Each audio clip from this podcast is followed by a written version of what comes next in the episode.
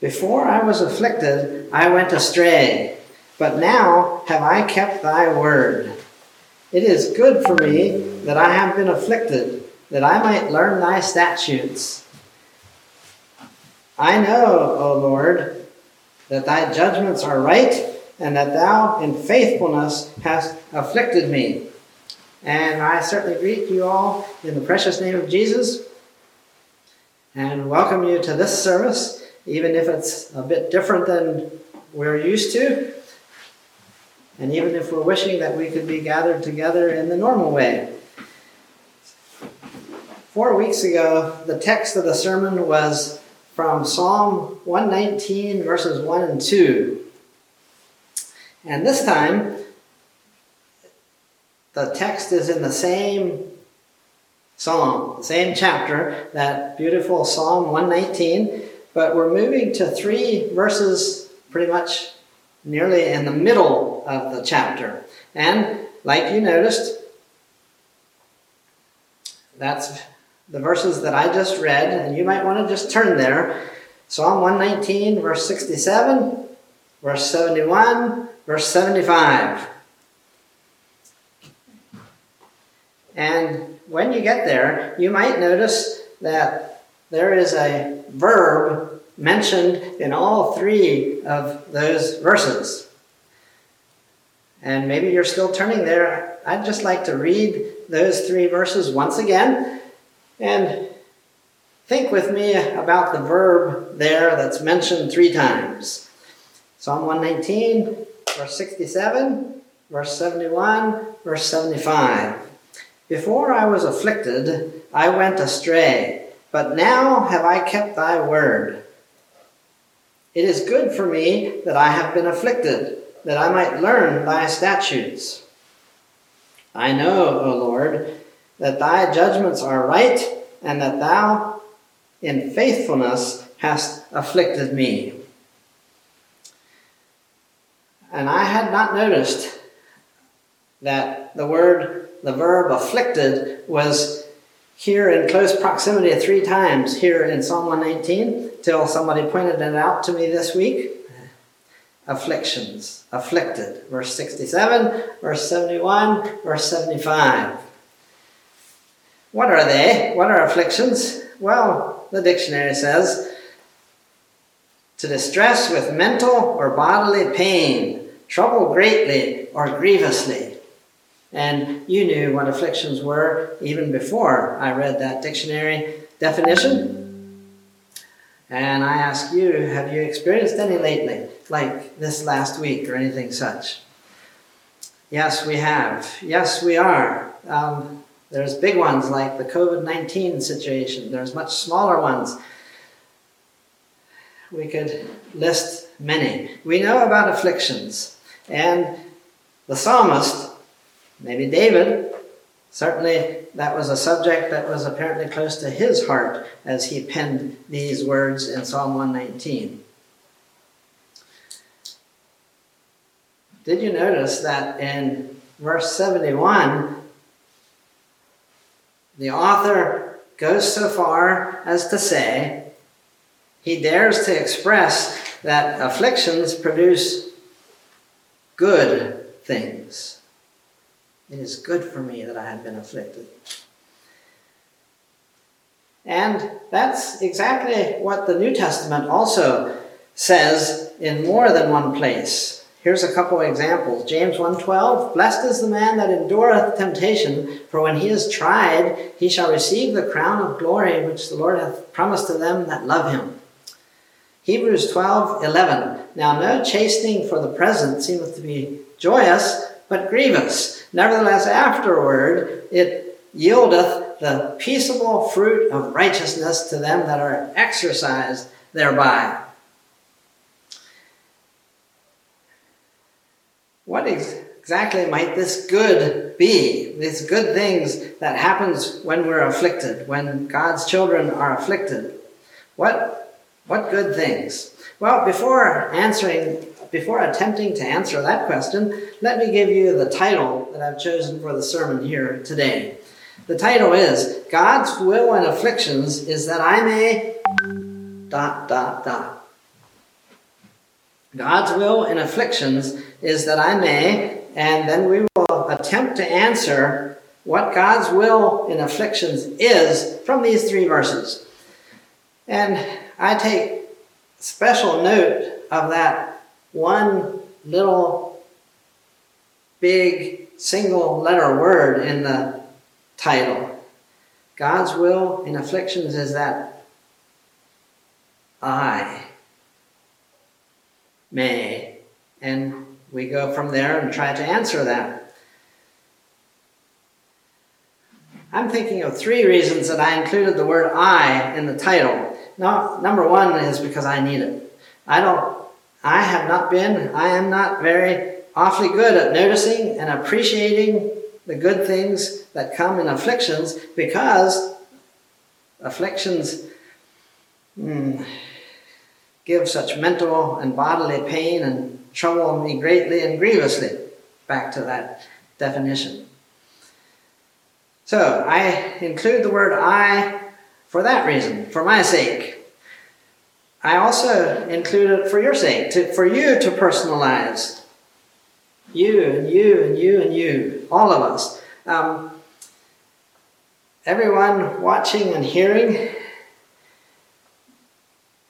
it's for all of us, for us individually. I could have said God's will in afflictions is that we may, or that Christians may, or that people may, but I especially used the word I to personalize it for me and for you.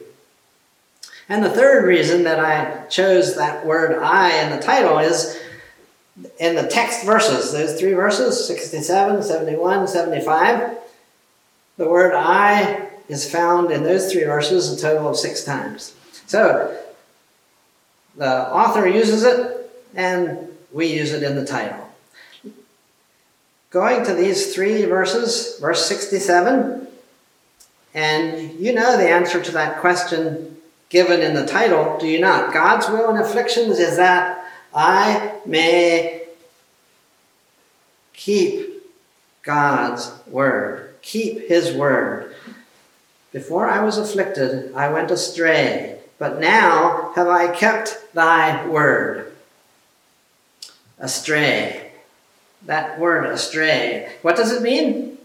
Well, it was interesting for me to notice that it said that to go astray is not so much to commit some grievous sin, you know, like moral sins or murder or great maliciousness toward other people. It's not so much grievous sin as simply going one's own way. You know, the me, myself, and I syndrome. Before I was afflicted, I went astray. Ray Pritchard says, see if you can follow this.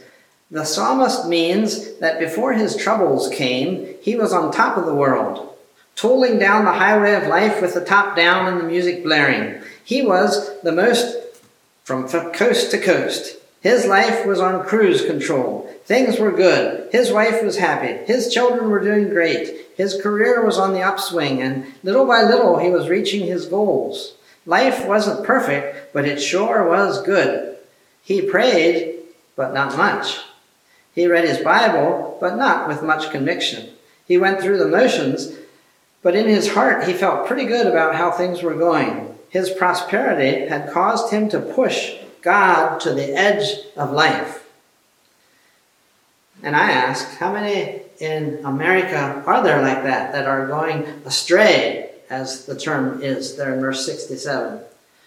How many in our community are astray in that me, myself, and I Welcome and thank you for choosing freeconferencecall.com. You're helping people around but really, the world. I need to ask more personal questions than that. How about me? How am I doing in that of living for myself with God just at, like Mr. Pritchard says, just at the edge of things? How about you? How about you? How about me? Astray. Now, the author says quite clearly and right up front here in verse 67, and you have seen that, that being afflicted saved him from this condition. and brought him to the state of obeying God's word. I could say that a little differently. The author declares that being afflicted saved him from this dread condition of being astray and brought him to that very blessed state of obeying God's word. Obeying God's word. Obeying God's word. As I think of that, I'm looking at Psalm 119, the first eight verses. Psalm 119, the first eight verses, and I'm just going to take the time to read these verses. And I would like, if as you follow along, if you would just notice how many different kinds of words and terms are used that really mean obeying God's word. Let's read it. Psalm 119, 1 through 8. Blessed are the undefiled in the way who walk in the law of the Lord. Blessed are they that keep his testimonies and that seek him with the whole heart.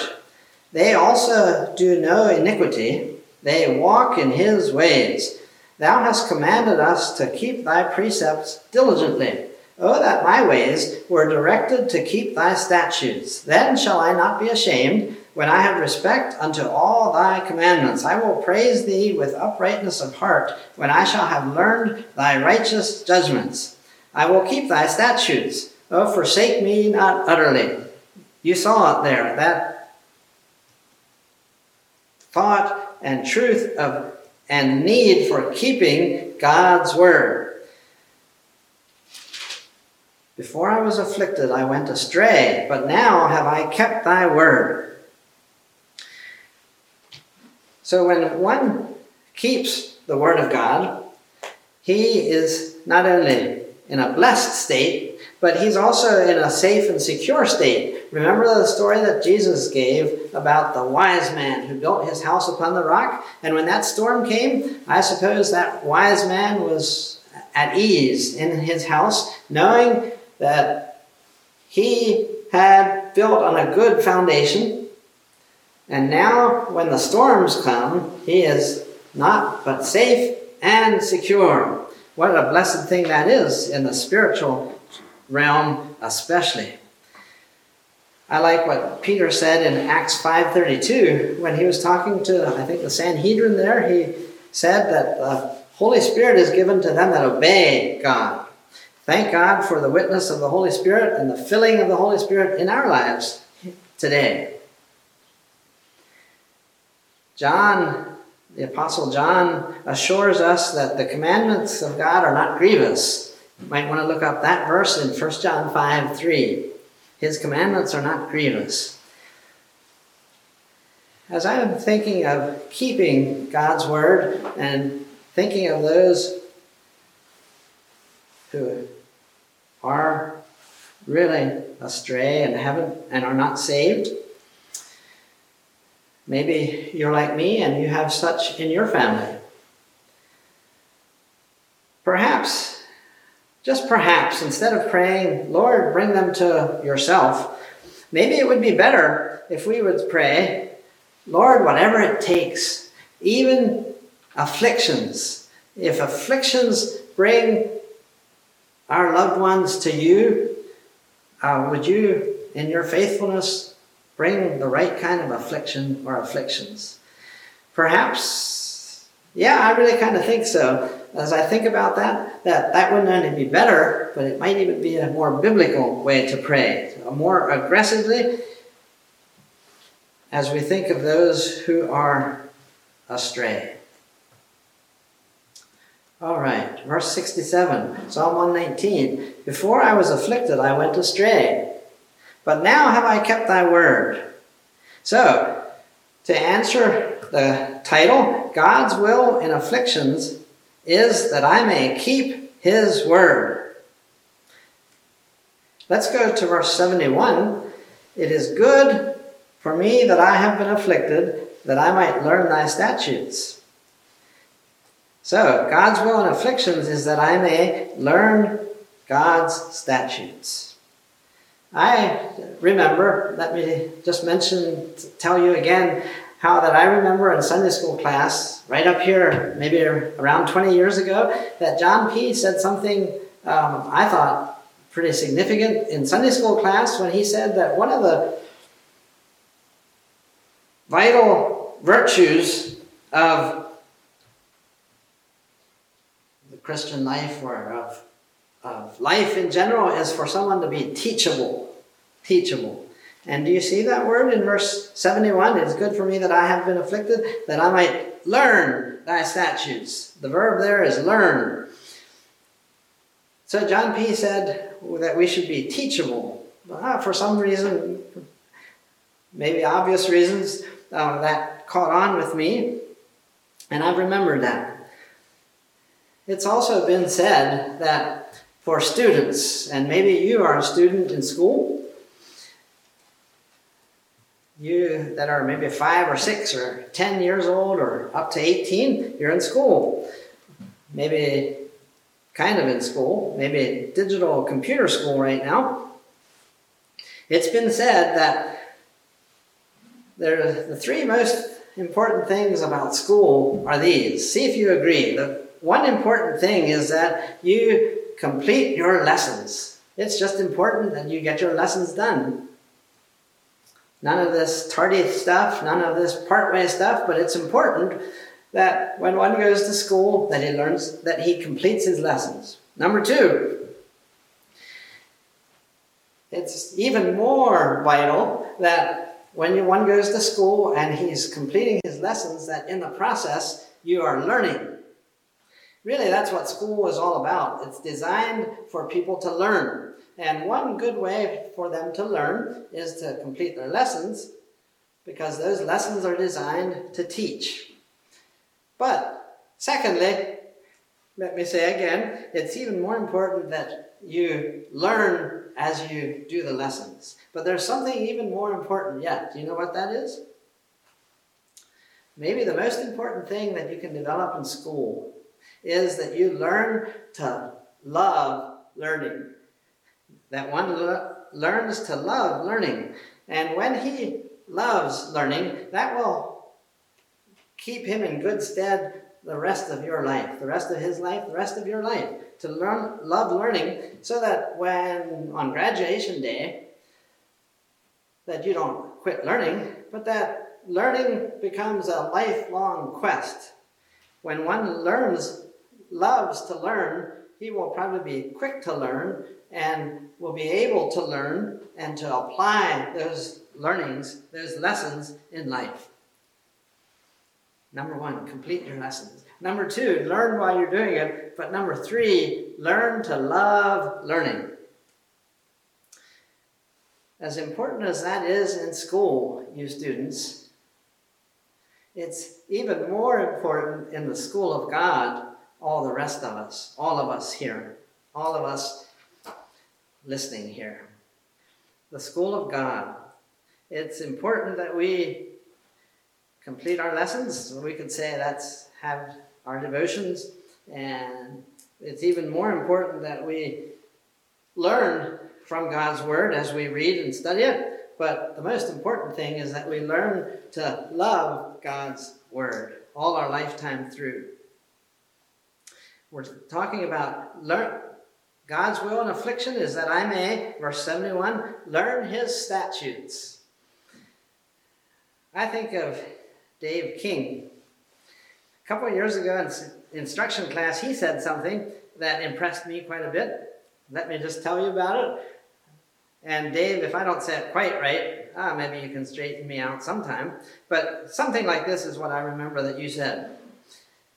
That the subject might have been on personal devotions, uh, learning from God's Word, I'm not sure. But you said that you went and took literally the idea in Scripture of going into one's closet, and you, so that you could, so that you could more completely um, block out all distractions. You went into a closet for a while to have your personal time with God, and that, it was a pretty stripped down, empty closet. I think maybe you said there was one picture there that was kind of a prayer request reminder, and there you you spent time with God.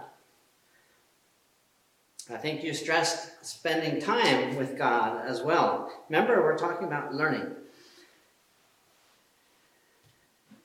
And that impressed me so much that I went, well, let me just say that I, at that time in my life, was having a little shorter devotions than I maybe sometimes have had, and than I should have had.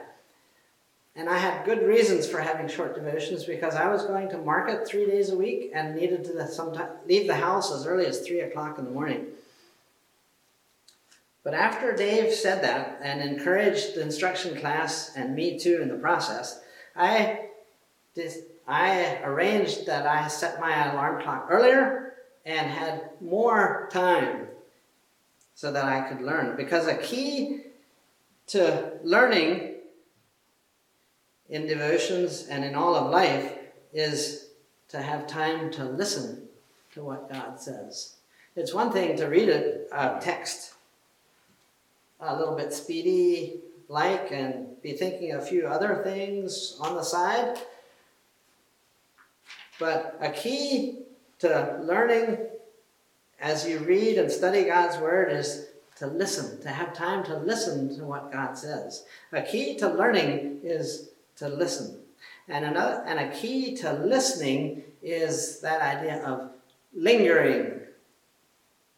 Just having time to for the Lord to be able to speak, for the Holy Spirit to uh, to go through one's mind and heart and So, if one really wants to learn, I think maybe a key would be to linger over God's Word, even in mornings when you're extra tired or the text is a little bit boring or hard to understand. Linger and listen. One who lingers and listens will surely learn, I believe. And but do you notice, still in verse 71, that the author says and declares that being afflicted helped him become a better student. After afflictions, his spiritual IQ increased. His spiritual IQ increased. What a wonderful thing that is. So, God's will in afflictions is that I may learn his statutes. Emphasis on learning of God, learning and understanding. Linger, listen, learn. Ray Pritchard quoted, uh, one day quoted a man named Malcolm Muggeridge. And he quotes Mr. Muggeridge and then he adds uh, some comments of his own. So let me just read that. Mr. Muggeridge said, As an old man looking back on one's life, it's one of the things that strikes you most forcibly that the only thing that's taught one anything is suffering. Not success, not happiness, not anything like that. The only thing that really teaches one what life's about is suffering. He's right about that. Most of us do not learn very much from good health, happy days, money in the bank, and good fortune. We enjoy those things, but we don't learn much from them. It seems that we all have to spend some time in the school of hard knocks to learn the lessons God has for us.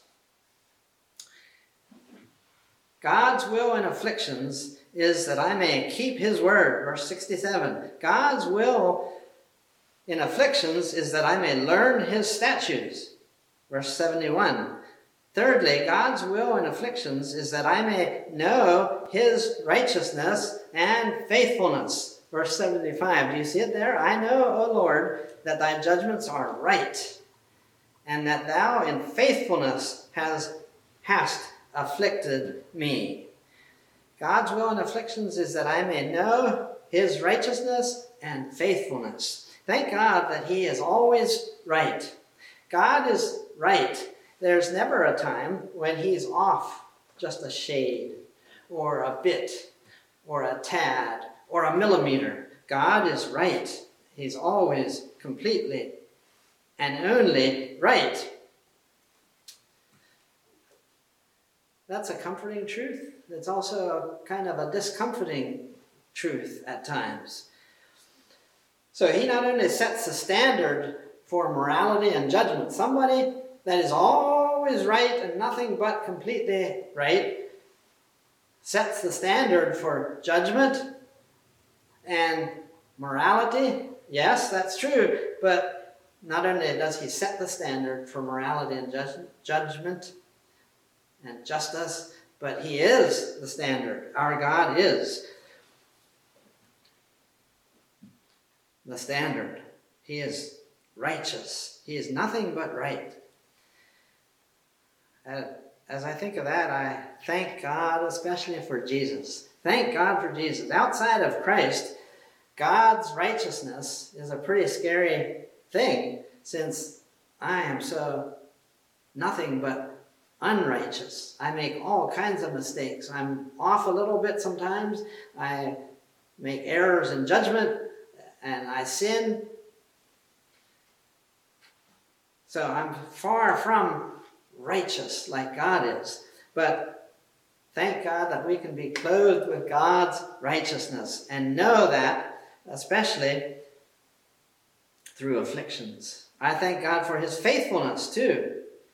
It is good for me. No, verse 75. I know, O Lord, that thou that thy judgments are right, and that thou in faithfulness hast afflicted me. God does that in his faithfulness. As I think of the faithfulness of God, um, I think of the words of A.W. Tozer from maybe 50 years ago. Let me just read a little bit on his thoughts on the faithfulness of God. God, being who he is, cannot cease to be what he is, and being what he is, he cannot act out of character with himself. He is at once faithful and immutable. And I just stop to say that immutable you might know, means unchangeable. He is at once faithful and immutable, so all his words and acts must be and must remain faithful. Men become unfaithful out of desire, fear, weakness, loss of interest, or because of some strong influence from without. Obviously, none of these forces can affect God in any way. He cannot be compelled from without, but even but ever speaks and acts from within himself by his own sovereign will as it pleases him. Upon God's faithfulness rests our whole hope of future blessedness. Only as he is faithful will his covenants stand and his promises be honored. Only as we have complete assurance that he is faithful may we live in peace and look forward with assurance to the life to come. The tempted, the anxious, the fearful, the discouraged may all find new hope and new cheer in the knowledge that our Heavenly Father is faithful. Thank God for His faithfulness. And there's something about afflictions, the psalmist says, and he should know there's something about afflictions that cause us to know more and appreciate the implication there is appreciate more God's righteousness kind of the sterner side of God, and his faithfulness, the loving kindness side of God.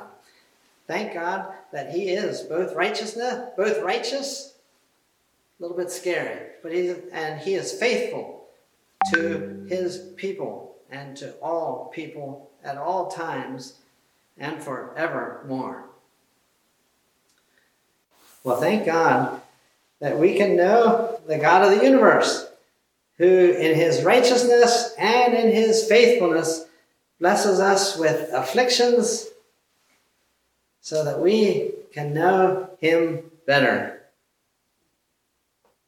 Let's bow for prayer. Our Heavenly Father, I thank you that you are righteous and faithful in all your ways.